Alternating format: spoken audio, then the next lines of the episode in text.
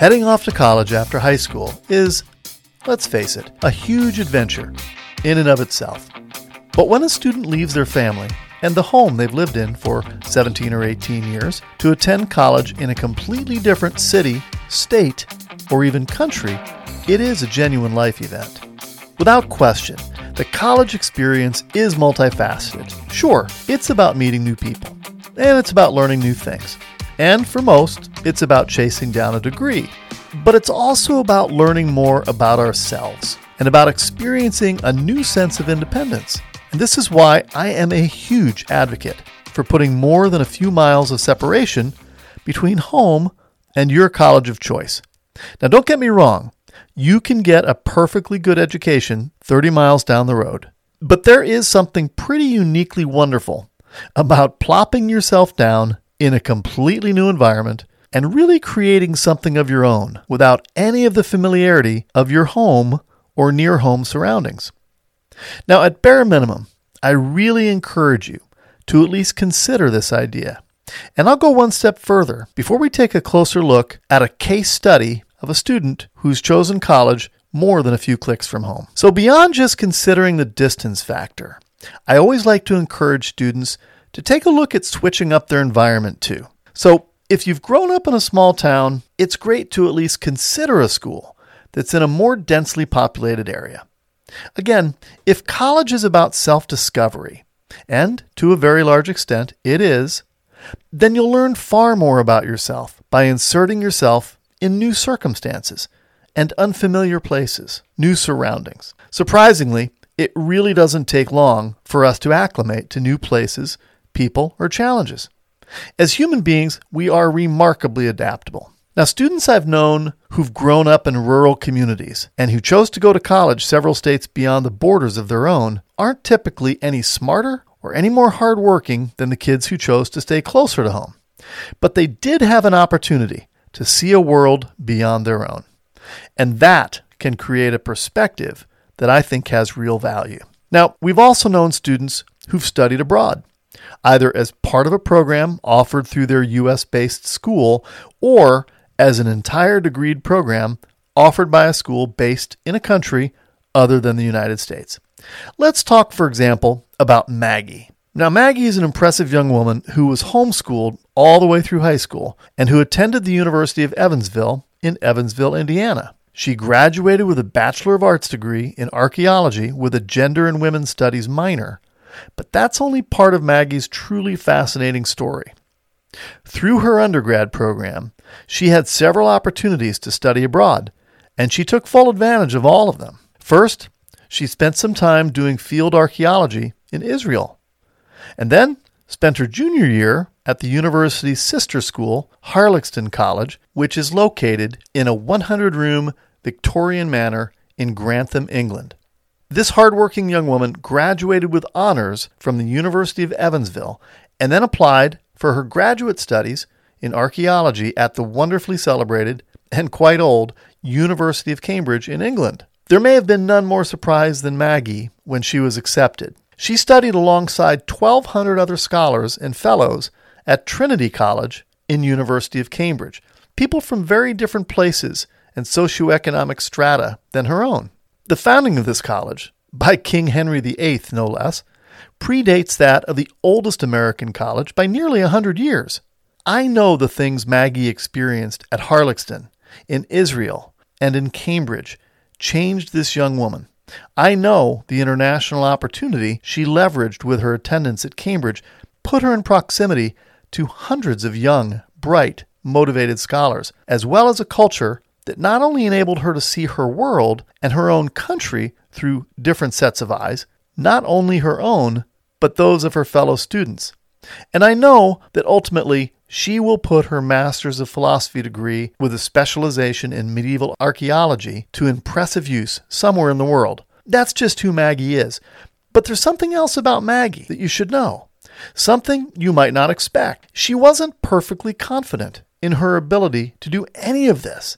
In fact, she wasn't sure at all that she'd even be able to leave home for college. She fought through very nearly debilitating OCD, obsessive compulsive disorder, to bring her academic vision into focus.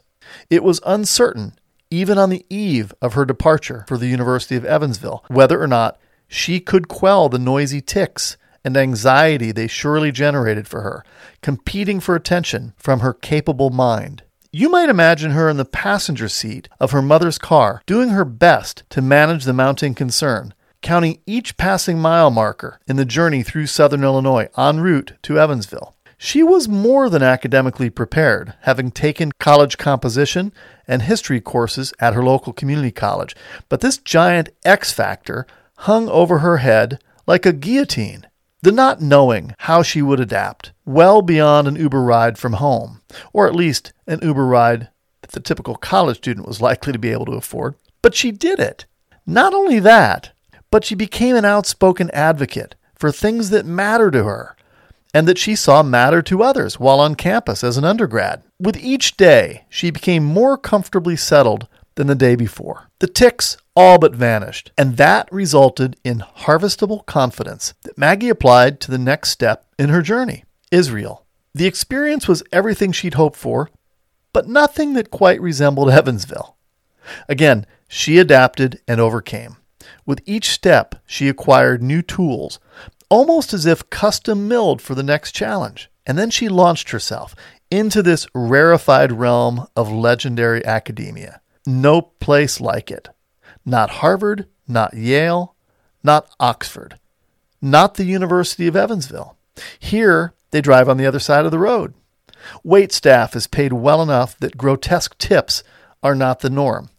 There are a thousand dialects of the same language, and there are Range Rovers with actual dirt upon them. Here, Maggie discovered that Brazilians can exhibit just as potent racism as anything she'd seen in America, that Russians can be some of the nicest people you'd ever want to meet, and that some even hold Putin in just as low esteem as do many Americans, that both the socioeconomic and cosmetic gulfs between herself and some of her London debutante peers were quickly bridged behind the academic veil. Very often, new high school graduates seek to reinvent themselves.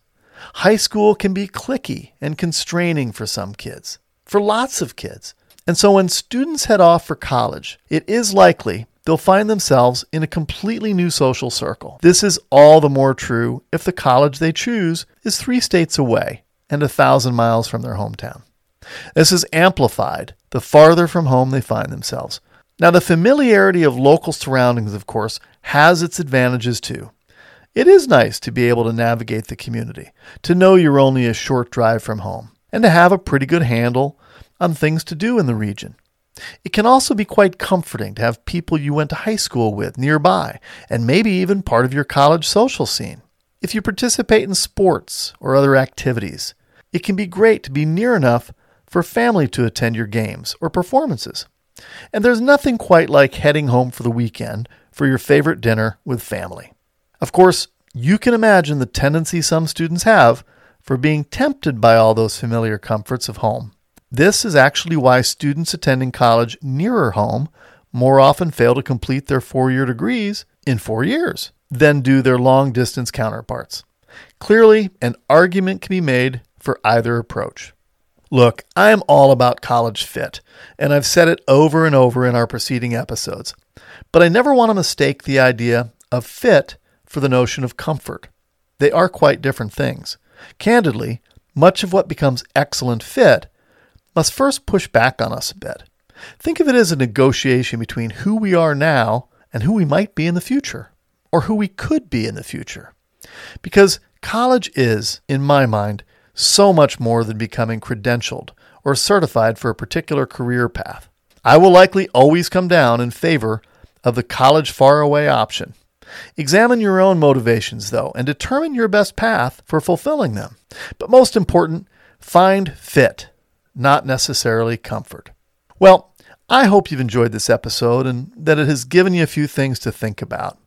Next week, we're going to go deeper and look at some ideas for determining your target, safety, and reach schools.